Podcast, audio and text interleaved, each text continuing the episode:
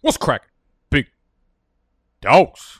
Welcome, Bike, to the channel. Welcome, Bike, to headquarters. My name is Nicholas. This is BDGE, Big Dogs. Gotta eat. And welcome, Bike, to our most popular video this summer. Five more players to let your idiot league mates draft in 2021 fantasy football. This was uh this was the title thought of by our fake intern Tony. So props to fake intern Tony, who uh, I'm sure will get fired by the end of this video. But thanks for the title because it's doing hella wella on YouTube. Okay. So we want to run a bike with five more players in fantasy football to let your idiot league mates draft. And I know I said this this week was going to be strategy video. Yesterday we went through five different drafts and talked about the best draft strategy from picks five through eight. The day before we went one through four, and I was like, listen, I laid my entire fucking brain out into that video yesterday. So I feel like if you're in the back half of the draft, you probably should have gotten enough strategy from those first two videos to know how you're attacking the end of the draft. And you know what? If you're sitting there and you're like, I'm picks 9 through 12, I really, really need to know what I'm doing here.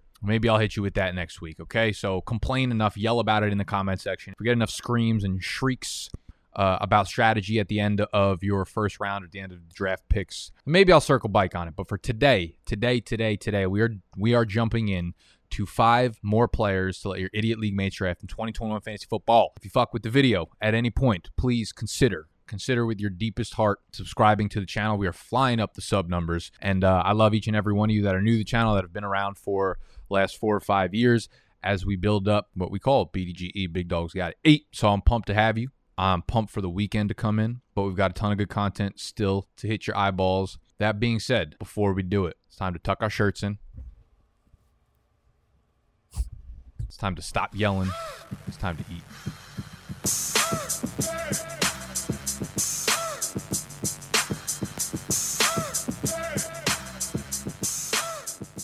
I know a lot of y'all are going to ask me where you get that fly ass shirt, Nicholas. And this is one of my favorite websites in the world. All of my short sleeve button downs come from this Australian website called Barney Cools.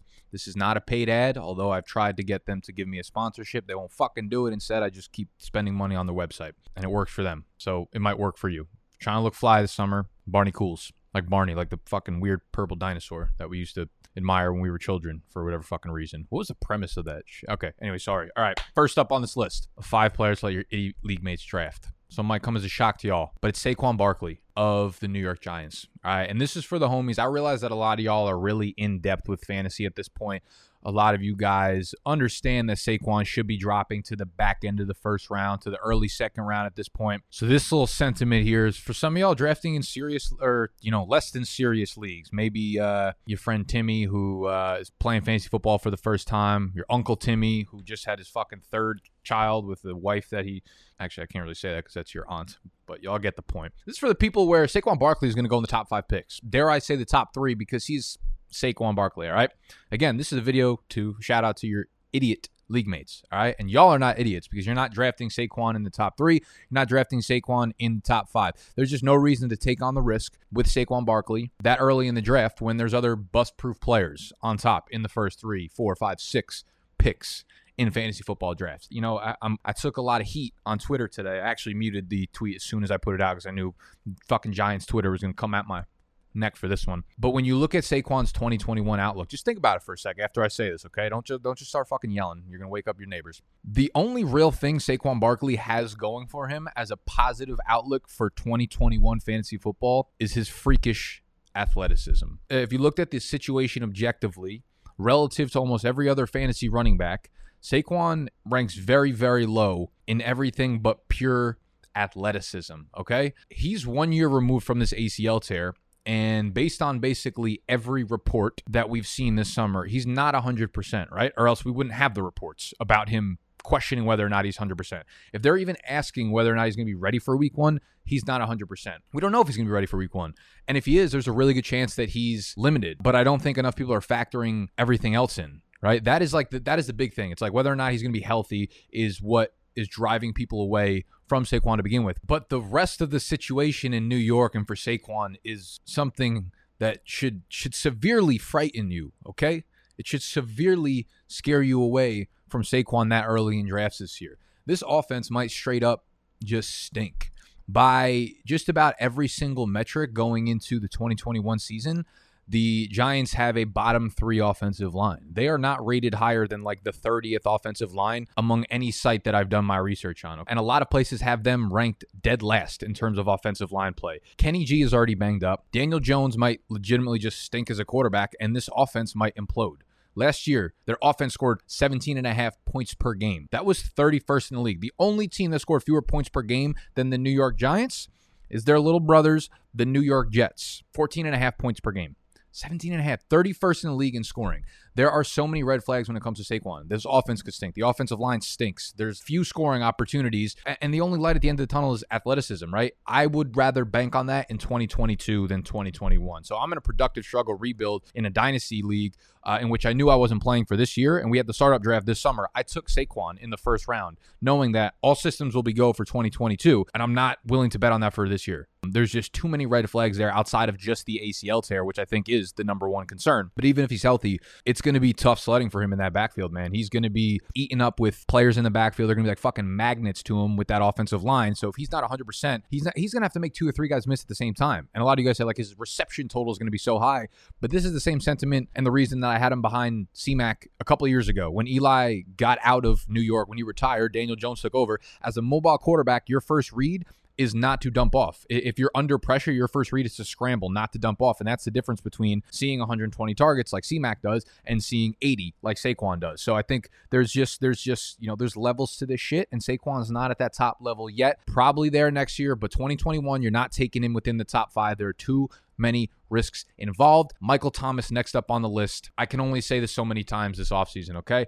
And I don't really know what's going on with Michael Thomas and, and the New Orleans Saints. It's ugly. I'm going to try to break the timeline down for y'all that have not been following in depth. Basically, he fucked up his ankle last year, right? It was a very significant high ankle sprain, and he went into the offseason with it still being a problem and it's still lingering, right? He missed games last season, fucked up basically his whole season. Now it looks like it's going to fuck up the entire 2021 season as well. The offseason hit, and Michael Thomas chose, rather than getting surgery on the ankle, to rest it, to rehab it, in a way that he saw fit, which is fine, right? It's fucking his body, his choice, the fucking Me Too Michael movement, okay? Great for him. However, he cut off communications with the team. He did not let them know what was going on. He didn't let them know whether or not he was getting surgery. He didn't know whether or not, like, what he was doing with it, resting, rehabbing, how the ankle was progressing, right? This is a front office that just paid him a lot of fucking money and a medical team that would like to have an opinion on what's going on with Michael Thomas and his ankle. But he went complete ghost, okay? And then he showed up at the facility with the ankle still not healed. And then, after months and months and months of it not healing, he decided that I'm going to have surgery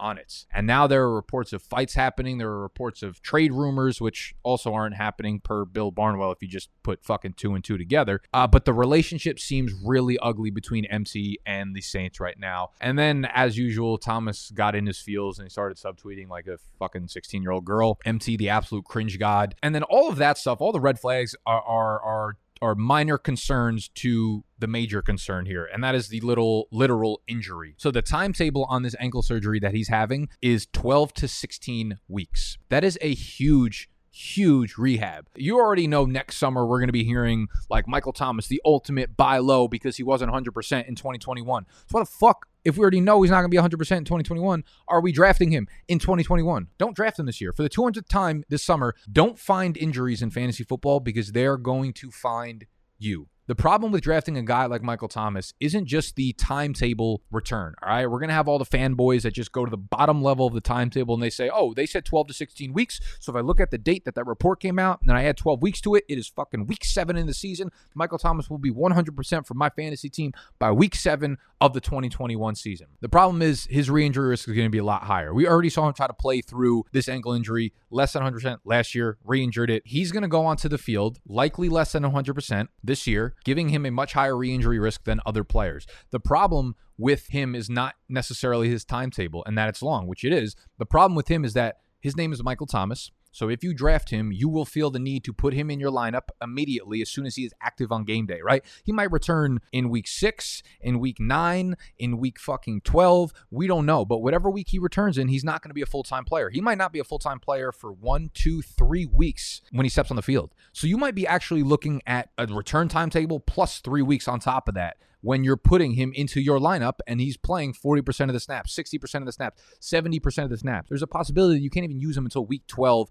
into the actual season. I'm telling you, this is just bad news. If you're inside the single digit rounds of your draft, do not even think about it. Even around like 10, 11, I'm probably looking elsewhere at guys that can actually help you in the season. And if Thomas drops like the 12th, 13th, 14th round and you have an IR spot, like fucking sure. But some idiot in your league is going to see Michael Thomas. He's going to say some dumb shit as he walks up to the draft board. He's going to be like, see you in the fucking playoffs, bro. Uh, and then Michael Thomas is not going to play for him. And uh, he's going to look like a fucking idiot. And that's the guy that's going to be doing his loser punishment for the league this year. Speaking of, Animal will be doing our punishment in two days from now. 14th. This Saturday, Animal will be entering the woods for 18 hours with nothing but a machete and a water bottle. Stay tuned. We've actually had report. This is true. This is fucking true reporting right here. We've had reports of cougars and bears in the woods of our area back home. So maybe Animal gets eaten. That would be best case scenario. Basically, if you look at Animal's timeline in comparison to Michael Thomas's timeline, like best case scenario, 12 weeks. Best case scenario, Animal gets eaten. Worst case scenario, He's just sitting there. He thinks he's regardless. All right, Michael Thomas, hard fade off my board. Next up, might be a little bit of a surprising name here, but it's Kareem Hunt of the Cleveland Browns. Oh, listen, I, the, the title of this video is five players to let your idiot league mates draft. And we did we did one of these already. So if you missed the first five make sure you go back and watch that video. I'll put the link in the description so you can easily click it and continue to give me fucking watch time for youtube. Thank you. And i'll also subscribe to the channel obviously if you aren't already.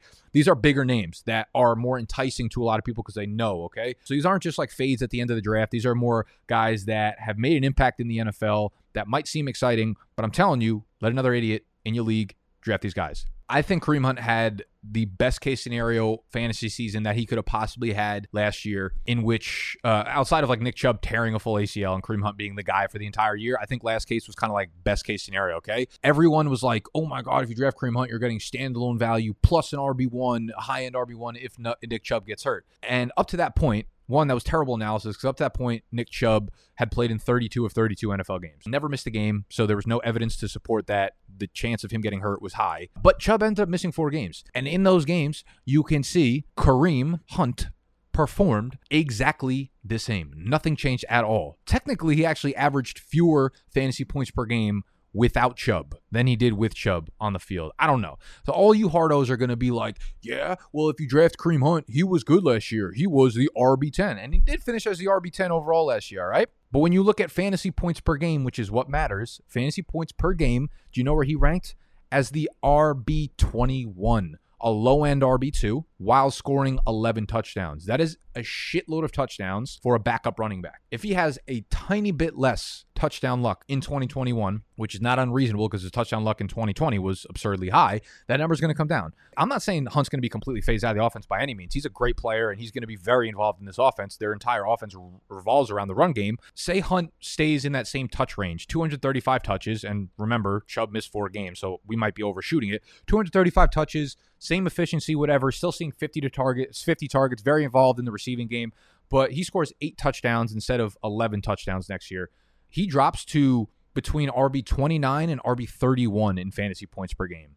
It is a dramatic drop off when he doesn't score a ton of touchdowns this year, okay? So in the fifth round, in the sixth round, let whoever drafted Nick Chubb in the first or second round draft Kareem Hunt as his handcuff. He's not a handcuff. Handcuffs are like you buy a nice Ferrari, right? That's your first round pick, and you're buying car insurance with it. That's what a handcuff is, right? The car insurance is one bajillionth of the price of the actual car itself. You're getting it in the 11th, 12th, 13th round, but paying Kareem Hunt's price for the fifth or sixth, you're not paying car insurance. You're paying for a whole ass fucking car at that point, okay? Kareem Hunt not going to be on my board unless he falls to an extreme value. Someone in your league is going to jump up and grab the name Kareem Hunt. Let your idiot league mate do it. Let your idiot league mate fade Felix Gray, okay? Y'all have been following me for a minute. Know that I need my blue light glasses, otherwise, I do not sleep well. I'm someone who stares at screens all day camera screens, secondary monitor screens, laptop screens, cell phone screens, fucking screen screens. Everything is screen related in my life. Thus,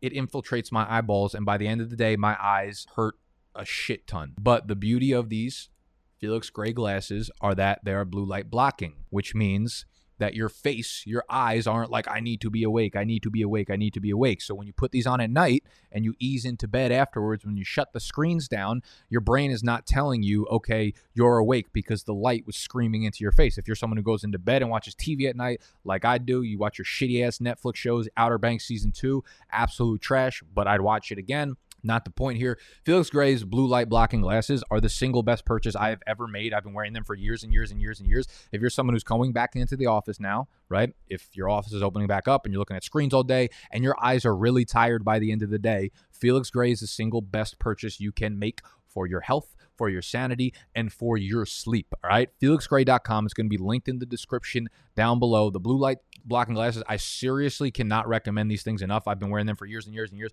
As soon as it hits 6 p.m., wherever I am, these things go on. As you can see, they're like pretty stylish. They, they make, I'm not a smart dude, right? My brain is big, but I'm not really that smart. These things make sure that I look as smart as my brain is big.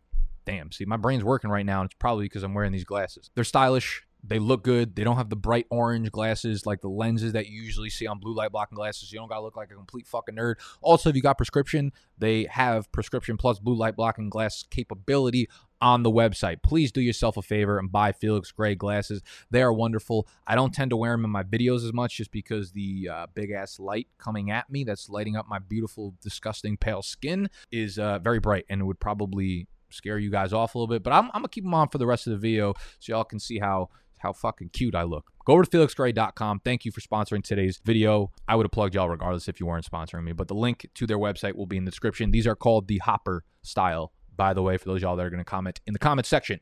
Fourth on this list of players to let your idiot league mates draft is Raheem Mostert of the San Francisco 49ers. Raheem Mostert is one of, uh, if not the most explosive back in the NFL. I would love for this dude to occupy a roster spot on my favorite NFL teams depth chart. Okay, no one is yelling other guy, uh, otherwise, right? Y'all, y'all are gonna sit in the comment section and fucking make up fake narratives and yell into a wall. It's what you guys do, and I understand it, and I love you for it. To be honest, it makes my job way easier. I like to play devil's advocate here. Explosive as shit. Love to have him on my team, but this dude's got more red flags than the Soviet Union, and I'm gonna start listing them down for you. Okay, just just please listen to this objectively and do not look at like two fucking highlights over the last two years. Listen to what I'm saying. He's 29 years old. He's 29 years old. He has never topped 137 carries in an NFL season. He has never topped 16 receptions in an NFL season, guys. One of the most important things for me when I look at fantasy football players, you need to show me that you can be good at football for a long period of time.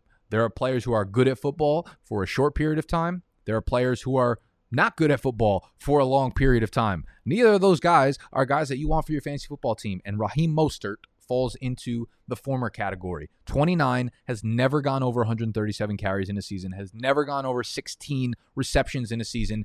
He appeared in more than nine games once in six NFL seasons. The guy gets injured more often than Snacks has fucking cholesterol problems. A horrible fucking example. I'm sorry. I was thinking of a sick disease, and then I was like, I don't want to fucking whatever. Listen, like over the last three years, he's dealt with a shoulder strain, arm fracture, knee sprain, high ankle sprains. I mean, he's already dealing with a knee injury and wearing a brace at training camp. He weighs 186 pounds. In 2020, Mostert turned six goal line carries into zero touchdowns and negative two rushing yards. Trey Sermon is all we've been hearing about at 49ers camp. He is their third round pick, is the most talented, bigger back the Niners have had on their roster probably since Carlos Hyde in 2017. Excuse me, I didn't mean to say like he's more talented than Raheem Mostert straight up pound for pound. I just mean he's probably he's the most talented, bigger, plus size back they've had on the roster since Carlos Hyde in 2017. And Carlos Hyde had a monster, monster role in this offense in 2017. Every report has Trey Sermon contributing to this offense immediately, getting a lot of time with the ones, and learning this offense extremely, extremely quickly. Sermon outweighs Mostert by nearly 30 pounds.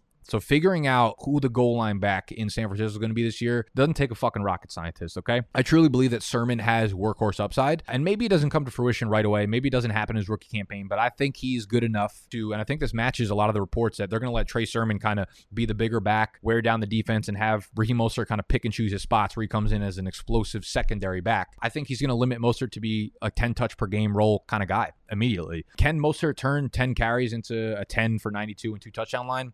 Of course. but I'm not here to fucking throw my chips on a on the green zero on the roulette table every time I gamble, right? Like we don't do that. We don't want to do that with fantasy football either. And I understand again that Mostert is fun to watch, right? And he's had some terrifyingly good fantasy days over the last two seasons. And I think a lot of y'all have warm fuzzy spots in your heart for that. And I respect it. It's kind of like Phillip Lindsay, right? But taking him in the seventh to eighth round of fantasy drafts is asking for fucking more disappointment than than sending a, a DM to Zendaya. That's not, not not for me, but if you guys did that, you would be disappointed with the outcome.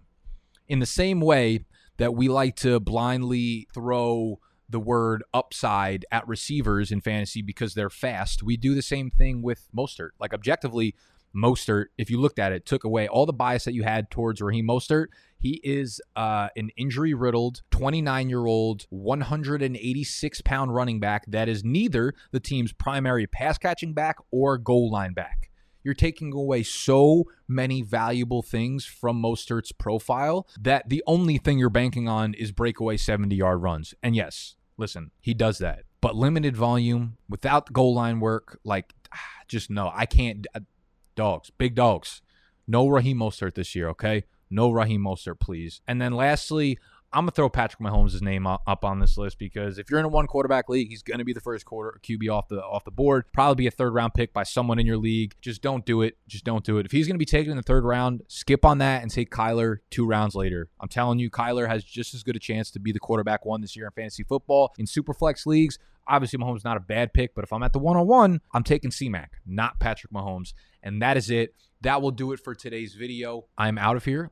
We will see you tomorrow, or we're doing a Fade the Public live stream around 1 12:30 1 p.m. Eastern time where we are going to be uh, the episode name I believe is the worry jury. The worry jury. So we're going to be talking about guys that we are worried about this year in fantasy. We're going to be going over the first episode of Hard Knocks. We're going to be talking about animals venture into the woods. So it'll be a good episode. Make sure you set your notifications live. So subscribe to the channel if you want to be part of that hit the little bell underneath it so that you are notified when we do go live on Friday. Uh, and then y'all can come into the Q&A live stream and give us uh, questions, whatever you want to yell at us at the time. So again, make sure you subscribe to the channel. We're doing fantasy football stuff all August and September leading up to your drafts. Uh, and then in season, of course, we're going to help you get the hardware. We're going to help you bring it home. We're going to help you bring it home. Help me bring this video home by hitting the thumbs up button. Make sure you go watch the first video of five Players Slay Your Idiot League Mates draft. I love you. I'm out. Bye. Wait,